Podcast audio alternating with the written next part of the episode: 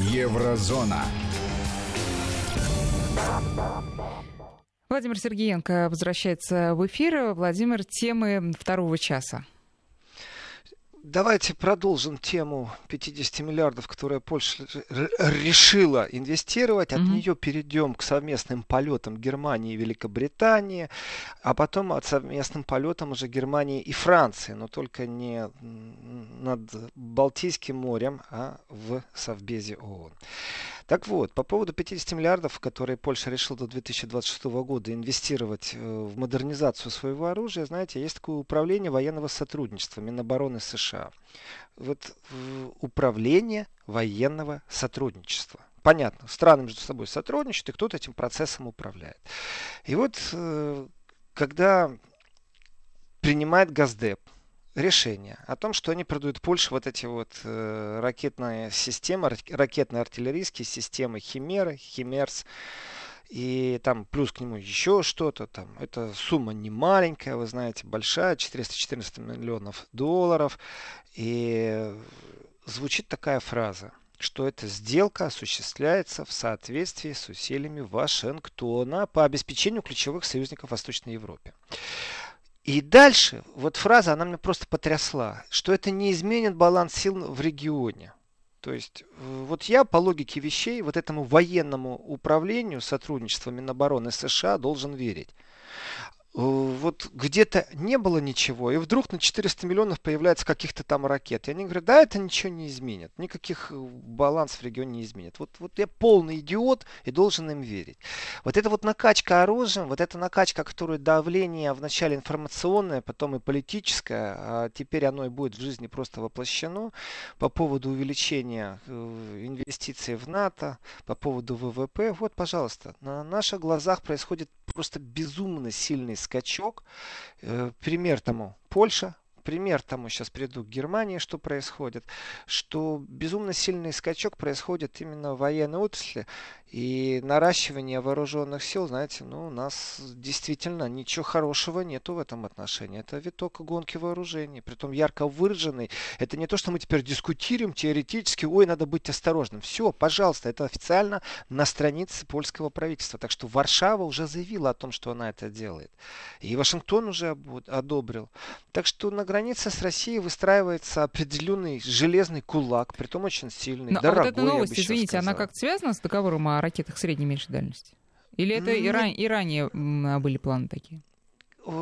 По поводу этих планов, это не вчера произошло, то есть э, опубликовано о 50 миллиардах у нас 28 февраля на сайте правительства страны. А, вот. Ну, конечно, такие вещи, они не делаются спонтанно, конечно же. И, ну, вы знаете, вот еще раз, я вернусь к тезису того, что есть, наверное, то, о чем, э, ну, знают непосредственно те, кто принимает участие. Ведь Америка же не э, с утра на ночь решила вдруг, что она выходит и не будет больше принимать участие в определенных договорах. Манера поведения США на оборонительном периметре, на нападающем периметре, на внешних контурах, это манера поведения что хочу, то и делаю. Вот не больше и не меньше. И в этом отношении я не верю в спонтанные решения. А если это не спонтанные решения, то, конечно же, это все было в преддверии. Значит, э, по поводу вот закупки на 414 миллионов, это вообще было в конце ноября 2018 года. Э, и тогда они уже говорили о том, что это не нарушает, ну, никак вот э, региональный баланс сил. Ну, ну, это хуже фейка, эта фраза, понимаете? Не знаю, на кого она рассчитана. Она автоматически написана, наверное, секретарем каким-то третьесортным. Или же это профессиональная пропаганда, профессиональная дезинформация. Э, ну... Я понимаю, что Россия не боится вообще ничего, ни в каком виде, но сам факт увеличения таких инвестиций, гонки вооружений, знаете, это ну, ничего хорошего нету, конечно. И в этом отношении вот сейчас произошла встреча министров обороны ФРГ, это Урсула фон де Лейн, знаете, и э, она решила, что ей нужно обязательно пообщаться с коллегой э, Великобритании.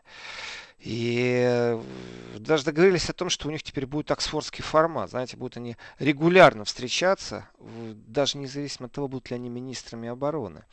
И Гевин, это понятное дело, его заявление, которое он делал на протяжении года в сторону России, это абсолютно агрессивный э, министр обороны, это не друг России, при этом есть определенные спекуляции в его заявлениях, которые он говорил. Э, Урсула фон де Ляйн тоже не является абсолютно человеком, который бы сдерживал, как это министр обороны, который э, поддерживает всячески на усиление обороноспособности Евросоюза в направлении России. Прям вот так шаг по шагам выстраивает она это. Ну, и вот они встретились с Гевином, поговорили, пообщались и решили, что они будут э, расширять сотрудничество, притом на уровне армии и флота. И также есть еще одна фраза, которая тоже очень многозначно говорит об очень многом. Они будут расширять на уровне кибербезопасности. Э, сотрудничества. Вот есть понятие НАТО, и обратите внимание, какая у нас замечательная тенденция. Слово замечательное, конечно, я беру в кавычки.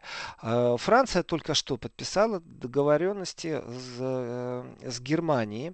Вроде как освежили они свой Ахенский договор, вроде как дружба, но там же стоит, что в случае чего предоставлять будет военное сотрудничество, притом полное. Вот зачем дублировать то, что стоит в НАТО? В НАТО уже это стоит. Теперь смотрите, Германия делает именно двух двухсторонний шаг, не в рамках НАТО, а именно снова двухсторонний шаг. Вначале с Францией, теперь с Великобританией. И э, я рад за них, конечно, что у них оксфордские встречи будут, но тем не менее, вот Великобритания выходит из Евросоюза, ну, выходит, пока еще все еще выходит, пока даже не остановилась. И вне в рамках Евросоюза взаимодействие двухстороннее, оно к чему? Оно зачем? Что за усиление происходит такое непонятное? И вот сама идея первичная была, это чтобы истребители, есть такие Еврофайтер, это штаб-квартира находится в Германии, производителя Еврофайтера, хотя там огромное количество задействовано э, фирм, систем, Европейская объединенная система авиационной. Но тем не менее, разговор идет, что истребители Еврофайтер должны совместно патрулировать пространство над Балтикой. А дальше фраза, опять же, очень такая специфическая. Постепенно перейти к совместному решению задач. А сегодня это, знаете, как совместно это вылетели вместе, э, полетали, сделали, сопровождали, например, российские самолеты. И так, к слову уж, если сопровождали, то за прошлый год э, ФРГ умудрилась своими истребителями сопровождать 30 раз самолеты Российской Федерации над Балтикой.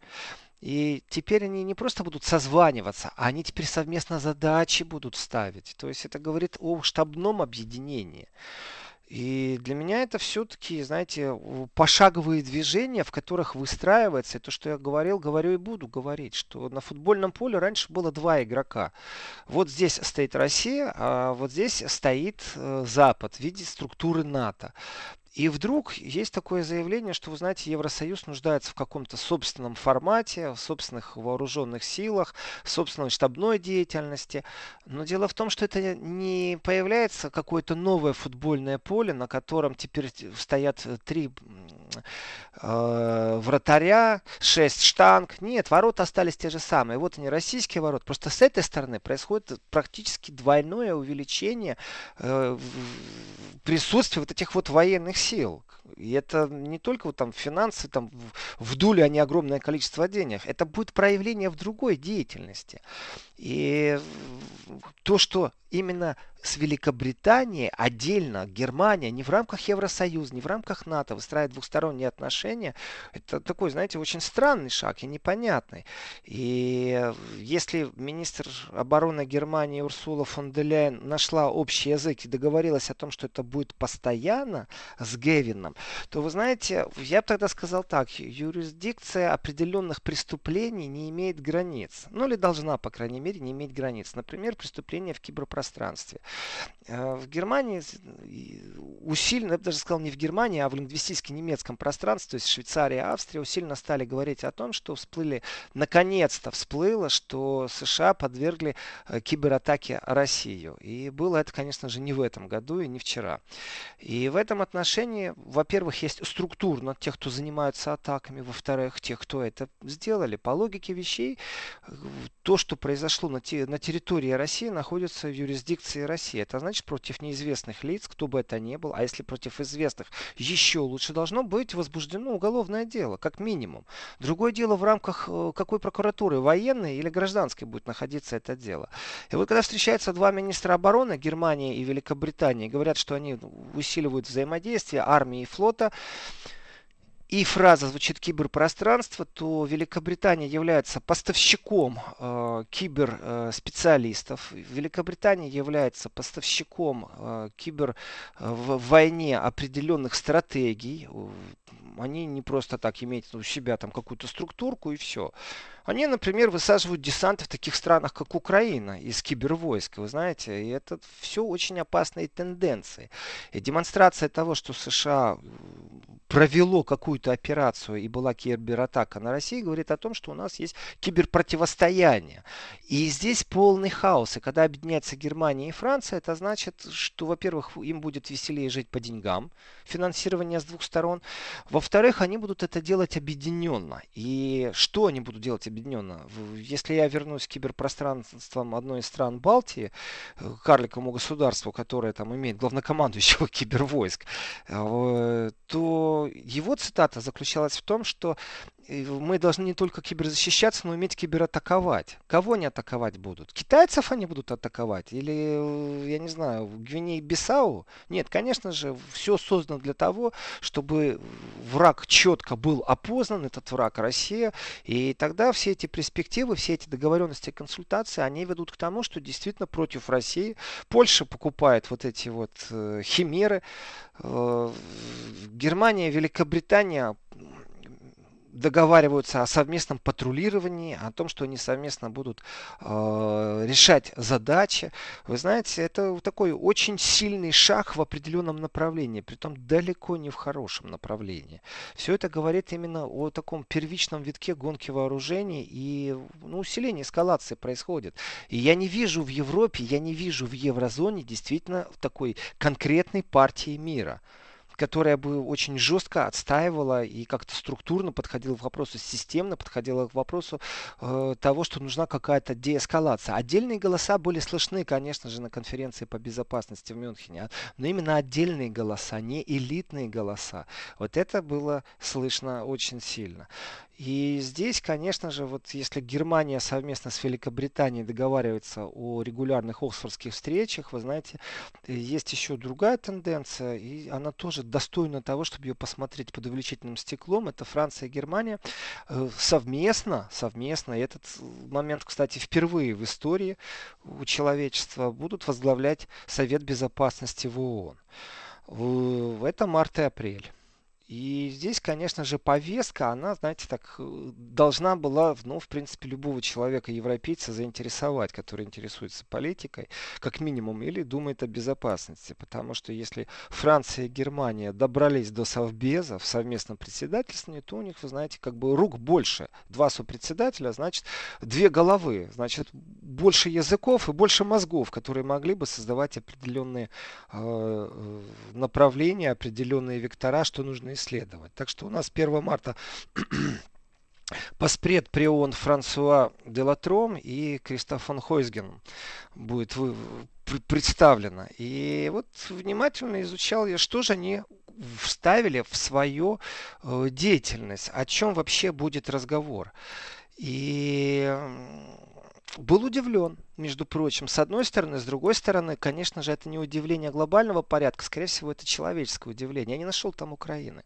В повестку уже вставлено, что Сирия, в повестку вставлено э, США, КНДР, э, в повестку вставлена э, демаркация границы между Суданом и Южным Суданом. В повестку вставлено палестинско-израильское урегулирование. В повестку вставлен Йемен и санкции, которые там, например, введены против Ливии.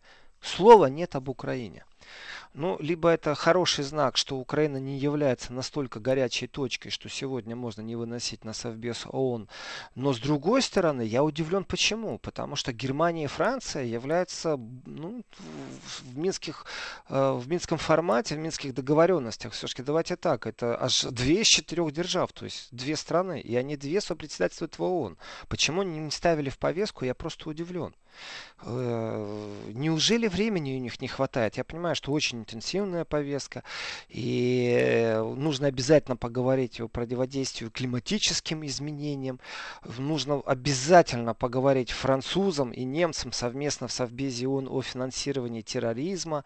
Это, это заявленные программные действия, которые будут действовать э, в рамках Совбеза ООН. Но извините, у меня большой к вам вопрос, товарищи французы и немцы. А как с Украиной поступить? Ну, подождите, Почему? а вы считаете, что это сигнал того, что э, украинская ситуация как раз скоро будет разрешена, поскольку европейцы потеряли интерес? Или наоборот затянется, потому что ну, вот, не будет двигаться ситуация с мертвой точки? И не так, и не так, потому что Украина, она давно ушла с первых позиций э, вообще СМИ. Вот был всплеск, когда вот там в, Кер в Керченском проливе произошли события. Но этот интерес не является глобальным. Украина не является доминирующей. Вы знаете, это оскомина европейской политики, в которой разговоры в последнее время, если э, вбить в поисковую систему интернета слово Украина на разных языках, то вы увидите, что после Керченского всплеска разговор идет только о коррупции. С украинскими политиками, с украинскими банками, как эти банки выводились из э, Украины в Европу, как отмывались деньги, какие схемы были, э, какое отношение к этому имеет Порошенко или наоборот не имеет отношения. Вот нет разговора о конфликте. Нет разговора о том, э, как оценивать э, боевые действия на востоке Украины. Разговор идет вообще-то о коррупционной составной в последнее время. Очень усиленно.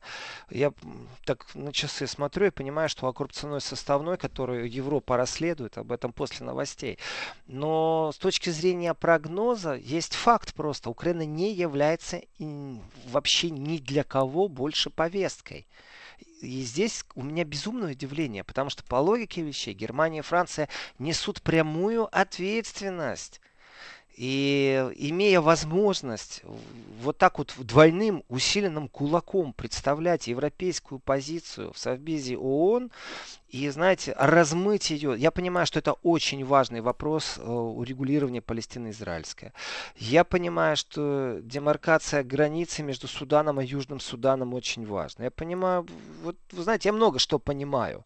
Я не понимаю одного, как они не смогли внести Украину в эту повестку. Почему они не нашли три дня? Почему определенные доклады, мониторинги, какое-то давление? Давайте так, пусть они давят на всех подряд. И на Россию, и на Украину давят, на ДНР, на ЛНР, на всех подряд давят, только чтобы уже мир был на этой Украине. Так нет же, вообще нету, тишина. Вот здесь меня это очень сильно удивило, почему они не нашли время. Я понимаю, что очень важный вопрос денуклеаризации прекраснейшее слово денуклеари... денуклеаризация вот на Корейском хорошо. полуострове. Спасибо. Но вот э, я это все тоже понимаю. Но я бы хотел еще понимать, вот точно так же в этом списке, что существует понятие Украины, минских договоренностей, и вы этому уделяете какое-то время. Нет, этого нет. Э, единственное, что, знаете, может их оправдать, что в этот момент на территории Украины должно произойти либо смена власти, либо не смена, там выборы. И вполне возможно, что сели ребята посовещались, и этот... Э, Кристоф Хойсген, понимаете, с Франсуа Делартом Делатром сели, поговорили и сказали, слушай, а что там об Украине говорить? Там непонятно, с кем договариваться. Порошенко будет, Порошенко не будет. Ну и в этом контексте давайте мы э, сделаем паузу. Вот когда там выяснится, кто будет у них у власти, вот тогда мы в повестку ставим. Только, ребятка, к сожалению, вы уже не будете сопредседателями. У вас была возможность. Э, если вы, вы не имеете в себе мужества заявить о том, что ваша политика провальна по Минским соглашениям, э, что вы вот эту жвачку беззубую живете, живете и умеете только там, знаете, время от времени Россию обвинять, снимая с себя ответственность и никакой ответственность не перекладывая на украинскую сторону, то, конечно же, это говорит о том, что э, нет заинтересованности в том, чтобы урегулировать э, конфликт на территории Украины. Просто ее нет, я его не вижу. И если раньше это мы говорили на основании встреч, которые там регулярно проводятся, что как-то все это вяло, текущее, то теперь у нас есть доказательства того, что нет интереса. Это доказательство именно в повестке того, что в Совбезе ООН не нашли места для этой проблемы. Печально, между прочим. Это очень печально. И э, я понимаю, что переговоры по Брекситу очень заслоняют определенные вещи, но это не имеет никакого отношения э, э, к повестке Совбеза. И так как это впервые, то знаете такое, это впервые такой процесс, то получается так. У нас э, некоторые игроки в Совбезе заинтересованы в изменении устава. Самая большая заинтересованность в изменении устава ООН – это Германия. Это амбициозное желание, притом амбициозное желание не МИДа Германии актуального. Предыдущий МИД тоже был в этом заинтересован с его главой. И Штайнмайер об этом говорил, когда был не президентом, а когда был министром иностранных дел. Потом Габриэль об этом говорил. Их очень интересует изменения, чтобы Германия, между прочим, стала постоянным членом Совбеза. Не временным, а постоянным. Вот на это у них время есть.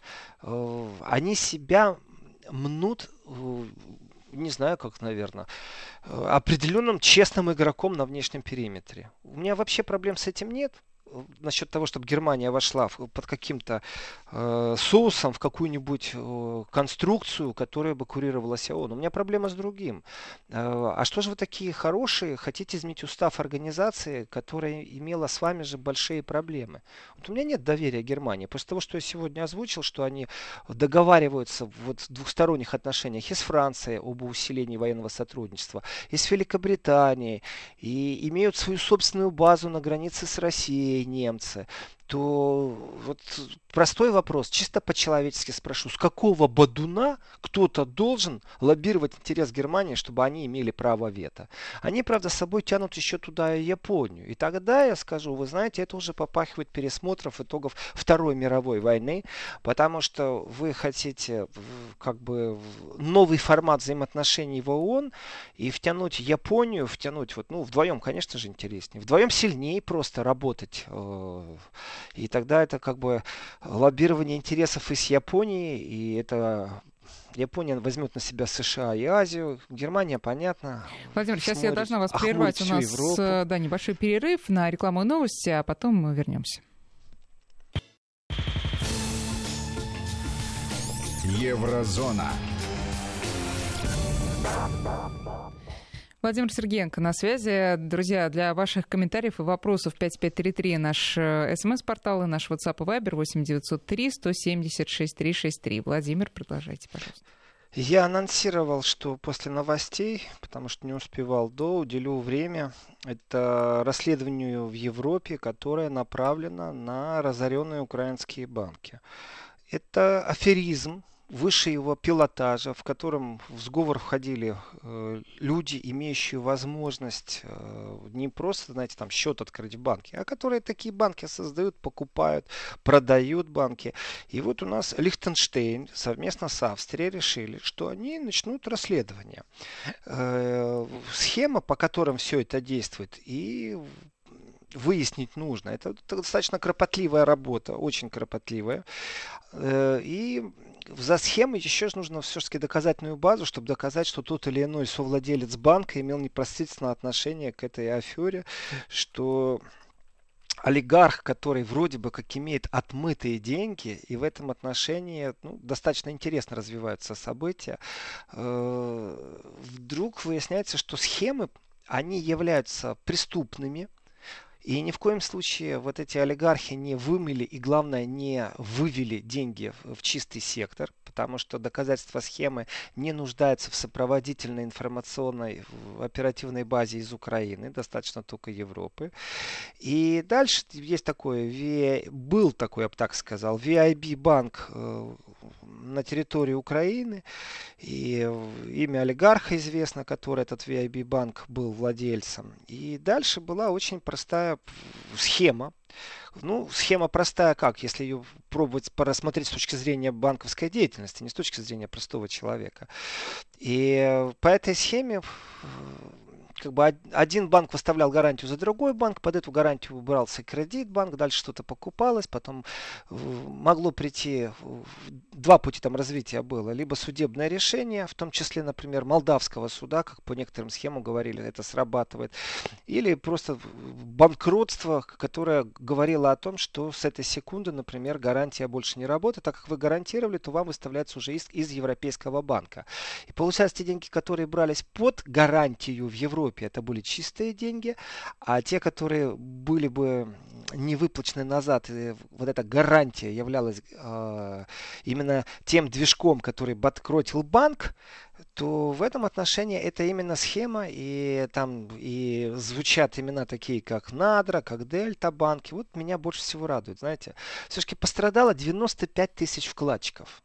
Обмануть 95 тысяч людей, знаете, это не иметь личного врага, которого ты обокрал там на пару миллионов, и он имеет еще пару миллионов, чтобы тебе отомстить. Нет, это как раз люди, которые пробовали э, снять свой максимал, который они могут по кредиткам э, снять в сутки э, в банкоматах. И вряд ли они могут добраться до человека, который э, разруливает миллионы, имеет охрану и живет в фешенебельном районе Австрии. И здесь скажем так, единодушие некоторых западных структур, которые очень долго лоббировалось. Тут нужно говорить и о комиссарах, которые анонсировали эти расследования. И многие говорили, да, что они там могут сделать. То есть э, наивность афериста, который очень высокого полета, который создавал систему и выводил деньги и отмывал таким способом деньги из Украины, который, э, в принципе, уничтожал все частные вклады, ну и не только, они там и друг друга, вы знаете, перекидывали кидали в большом количестве, других слов просто нету. Они в своей наивности полагали, что они придумали уникальную схему, но они не учитывают одной вещи, что Европа, э, и здесь я приведу параллель с Северным потоком и вообще с другими вещами, когда нужно, начинает вдруг ни с того ни с сего пересматривать политические модели. И в Европарламенте комиссары иногда начинают лоббировать некоторые вещи, и выясняется, что есть энергопакет первый, потом второй, потом третий. И вот сегодня уже создано все, вот если 10 лет назад не было даже э, дыма, огонька не было никакого. Небо было безоблачно, можно было строить и э, Северный поток 4, и 6, и 10. То сегодня уже такие законы, которые, ну, ну, не дают так просто это проложить, эти ветки. Вот точно так же и в банковской сфере. Вчера вы думали, что у вас все чисто, а сегодня ваша деятельность признана преступной. И в этом отношении, э, вы знаете, тут недавно произошел определенный арест имущества, тоже остановили мощную машину, которая практически по такому же принципу работала. Э, в схему были втянуты, вот как э, пишут исследователи этого дела, молдавские суды, которые, кстати, не при чем это не то, что там коррупция какая-то, нет. Фирма на фирму подала, и суд принял решение, что банкротство признать, взыскать. И просто это решение из Молдавии. Другой бы суд в другой стране точно так же бы признал на основании предоставленных документов. А уже потом включали банкротство, и вот с этих корреспондентских счетов э, сменяли. Так вот, э, смешной, как бы и не очень сильный фронт гарантирования вкладов подал 2700 исков, между прочим, э, на территории Украины о незаконном выводе средств. И мы говорим о 2014 и 2015 годах. Общая сумма, между прочим, 600 миллиардов гривен. Я считаю, что это огромная сумма. Хвастаться этому фонду пока нечем. Там вернули они там 430 тысяч. Смешная, смешная сумма на, знаете, вот на фоне вот этих 600 миллиардов гривен. Но у нас замечательная вещь, что к этому теперь причастны силовые структуры, прокуратура Еврозоне в связи с тем, что когда исчезали с корреспондентских счетов VIB банка деньги, и как-то так странно прошелся австрийский банк, Майнбанк, то выяснилось, что юриспруденция, знаете, она такая, иногда распространяется там, где не ожидали. И как бы там ни действовали украинские органы, там НАБУ, прокуратура, это все замечательно. Вы знаете, особого доверия в еврозоне нет украинским структурам и тому, что сбор доказательной базы о выводе средств или наоборот о вводе, что они будут вовремя предоставлены, не затягиваться и вообще э, зачем их ждать, когда на основании того, что втянуты определенные банки, что эти банки в Люхтенберге, что эти банки в Лихтенштейне, что эти банки э, вот там, где были эти корреспондентские счета, то, соответственно, тогда оно попадает под юрисдикцию э, евростран.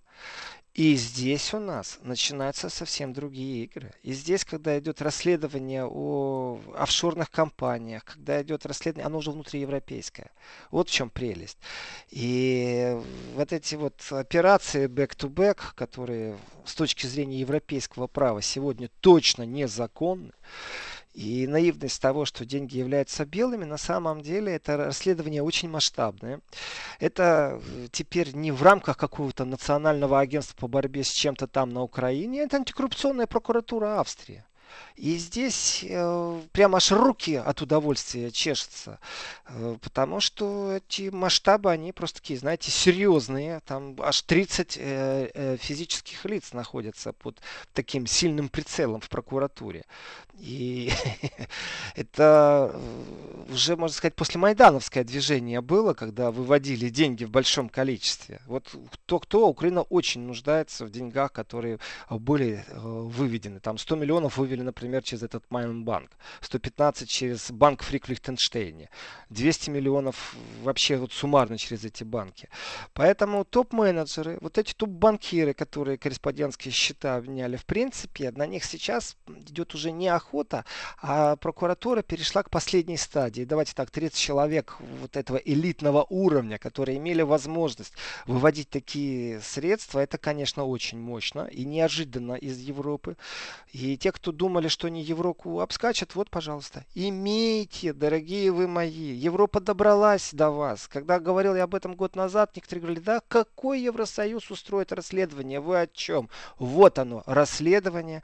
Э, вот э, журналисты наши коллеги называют имя Бахматюка. Э, и, знаете, очень хорошо, конечно, жить под, вида, под Веной и в элитном поселке, понимаете, и чувствовать себя самым крупным таким, знаете, удачником жизни, который действительно вот фортуну поймал и смог э, через пару офшорок, через пару офшорок в Кювейпре, между прочим, всплывает этот Квиком лимит, это известная компания нашумевшая, которая так в уголовных делах на Украине очень много присутствует. Так что в связи с тем, что банки были причастны австрийские или лихтенштейновские, люксембургские, то, знаете, когда у человека вилла, которая так... Рыночная стоимость 4 миллиона евро, которую он своим детям подарил. Я так рад за него. И вообще за то, что он чувствует себя хозяином жизни. Но австрийская прокуратура в этом отношении такая штука, знаете, как машина. Вот есть понятие там, имиджевое понятие, как швейцарские часы. Вы знаете, есть и другое понятие, как австрийская прокуратура. Она, если вцепилась, она уже не отпускает. И вот внутренняя радость, что украинскими коррупционными делами наконец-то занялась Европа, это очень радует. И здесь уже не удерешь так просто. И понятие э, европейской тюрьмы, наверное, сильно отличается от украинской тюрьмы. И даже не знаю, куда бежать этому теперь олигарху. И ни одному их, аж целых 30 человек, кто деньги выводил. Потому что, э, судя по всему, та настойчивость, с которой Европа начала расследование и подвела это под свою юрисдикцию, чтобы приговоры выносить в Европе, именно потому что европейские банки замешаны, и это аферы огромного полета, то есть это не просто мошенничество уличное какое-то, знаете, здесь ущерб огромному количеству вкладчикам нарисован. Представляете, 95 тысяч людей обманутых. Это вот можно вспомнить Мавроди с МММ. Это что-то в таком духе, но только негодяи, они просто вот открывали банки, а потом их банкротили. Раскручивали. Это схема такого, не знаю, достойно голливудского какого-то блокбастера, скорее всего. Вот такого уровня эта схема. И в этом отношении, конечно же, злорадство, которое из меня сейчас исходит, оно, в принципе, это радость, потому что некоторые деньги будут все-таки конфискованы, счета заморожены, не только виллы будут конфискованы, это все так как бы машина будет давить дальше. И и вкладчики получат хоть что-то назад.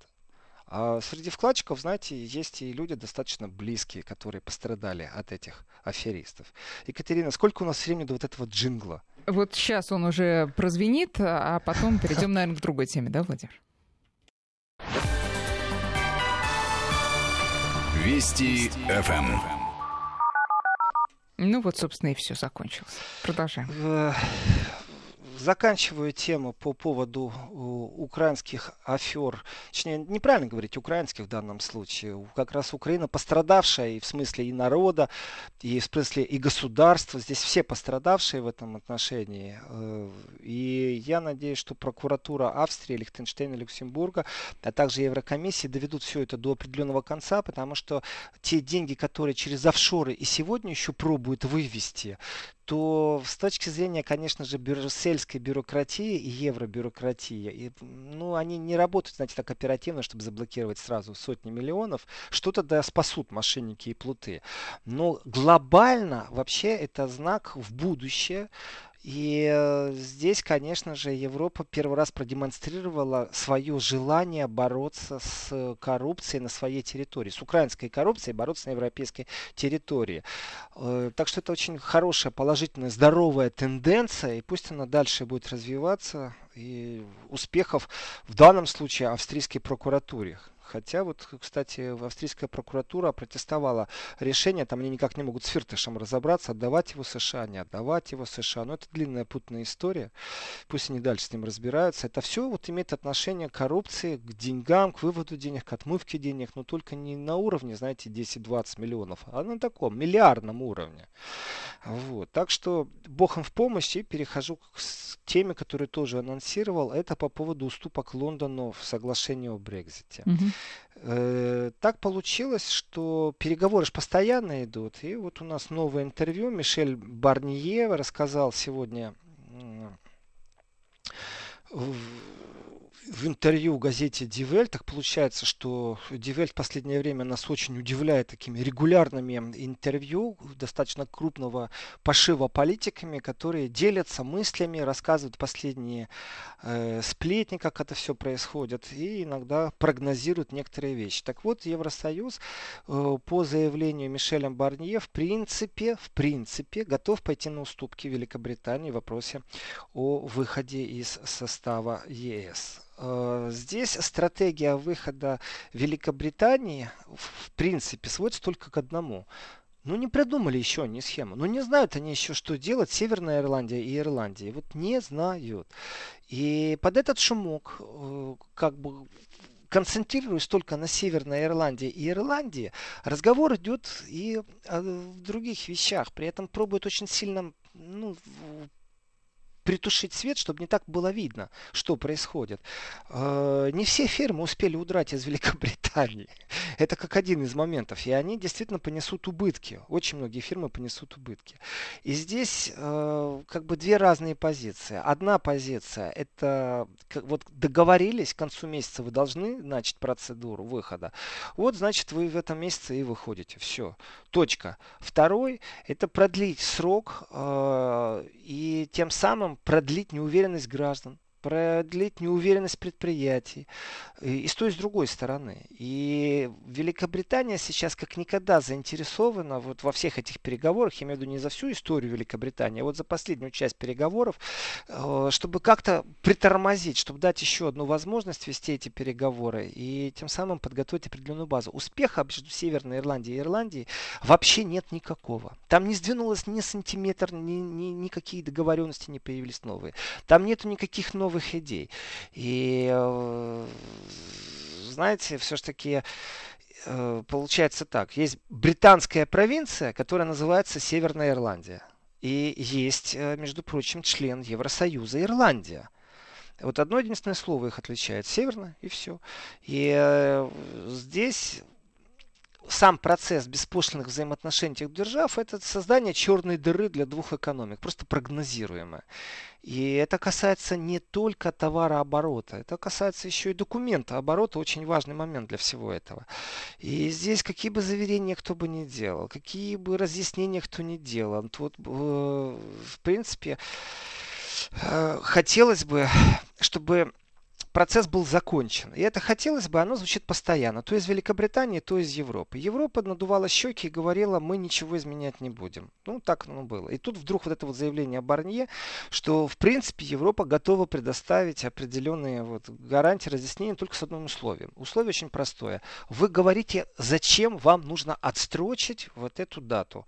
Э, если вы объясняете, то тогда мы эту отсрочку даем. То есть вы должны вначале объясниться. Мы не против дать отсрочку. В принципе, даже я, я услышал первый раз европейскую дипломатию, а тоже она в данном случае устраивает показательное шоу, наказывая Великобританию за попытку выйти из Евросоюза. Уж если Великобритания не может выйти, представьте себе, как кто-нибудь другой, там Италия, которая имеет внешний долг, или, например, Венгрия захочет выйти. Да это катастрофа будет, что они устроят. Вот этот показательный разрыв отношений, он говорит, в принципе, очень много о умении быть дипломатом с точки зрения Евросоюза. И здесь, конечно же, Тереза Мэй говорила о том, что ну, насчет отстрочки для Брекзита, и оно все хорошо, но тем не менее, жесткий Брекзит, который может быть без отстрочки, э, в первую очередь ударит по огромному количеству средних предпринимателей, которые имеют взаимоотношения с Европой. Кто к этому не готов? Да предприниматель в первую очередь к этому не готов.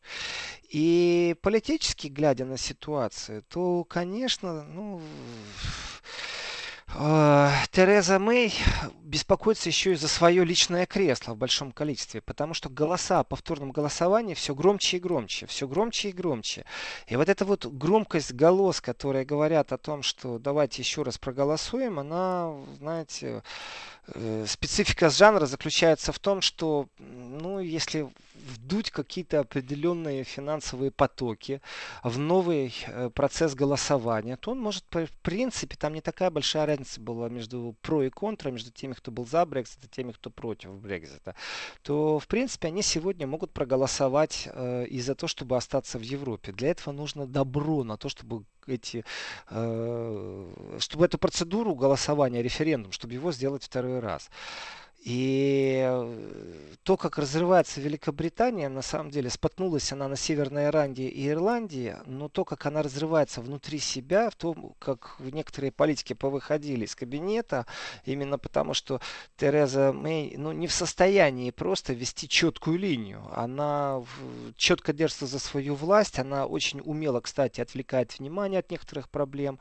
Э, по-другому никак нельзя назвать историю со Скрипалями. Это только отвлечение внимания внимание от внутренних проблем и воинствующие крики. И вот как только подойдет опять критический момент, здесь нет абсолютно никакого доверия э, политической манере поведения Терезы Мэй.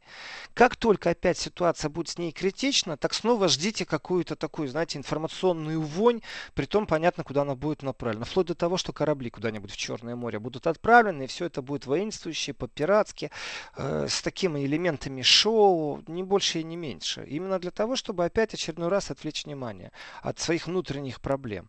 И в Великобритании тоже есть силы, которым не нравится этот бэкстоп. Абсолютно не нравится. Потому что эти силы считают, что чем больше э, затормаживается процесс по Брекзиту, по выходу Великобритании, э, то тем больше набирают противники этого Брекзита сил и возможность, чтобы Великобритания осталась э, в Евросоюзе.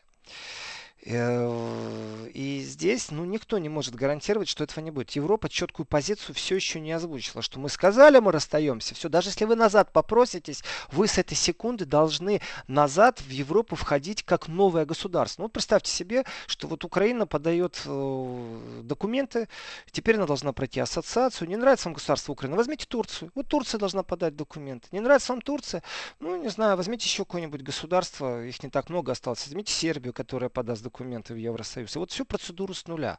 Так вот, Великобритания находится в определенном шпагате. Ей не нужно сегодня с нуля начинать процедуру. И вот эти противники бэкстопа, ну, остановки процесса, они говорят о том, что это именно вот попытка втянуть Великобританию и оставить, чтобы не довести ее до того, что лет через 5-10 она скажет, хочу вернуться, и начнет э, именно вот с нуля процесс вхождения в Евросоюз. Ей сегодня достаточно просто отменить свое предыдущее решение, и на этом все закончится. Европа не выставляла ни разу в этом отношении каких-то особых условий. Поэтому Мишель Барнье, конечно же, он данном случае это глава делегации Евросоюза на этих переговорах. Э, к его словам надо прислушиваться. И вот по поводу отстрочки, которую Великобритания просит, я думаю, что ситуация здесь как раз легко прогнозируема. Получит или не получит Великобритания? Скорее всего, нет, потому что новой аргументации нет. Вот с точки зрения Евросоюза за последние месяцы ни разу не прозвучало ни одной новой мысли, ни одной новой просьбы, ни одного нового документа, ничего нового не происходило. То есть все идет все время, просто никто не готов к этому. Вот в чем вопрос. А никто не готов, это значит путь к жесткому Брекзиту. Что такое жесткий Брексит? Тоже нужно понимать, что это. Это в день X, э, скажем там, 8 часов утра начнут действовать таможенные барьеры, то есть будут пошлины. И это не просто там бумажку написали, бумажку подписали, проштамповали, и товар прошел через границу. О, нет. Теперь нужно будет полностью платить налог на добавочную стоимость, то есть НДС. Э, это зависание определенного капитала, это изъятие определенного капитала из оборота. И в этом отношении жесткий Брекзит это, конечно, удар по огромному количеству предпринимателей, просто по огромному количеству количеству. Притом пострадавшие в этом в большей степени это великобританцы. И именно страх перед тем, что Великобританию начнет трясти во время жесткого Брекзита, это может привести к тому, что в Великобритании появятся свои желтые жилеты, потому что они почувствуют ухудшение просто своего кошелька, вы знаете, своего холодильника, толщины своей кредитной карты, вот так примерно. О желтых жилетах будем говорить завтра. Да, время наше закончилось. Владимир Сергеенко завтра в студии с 11 утра. Спасибо, Владимир. До свидания. До свидания.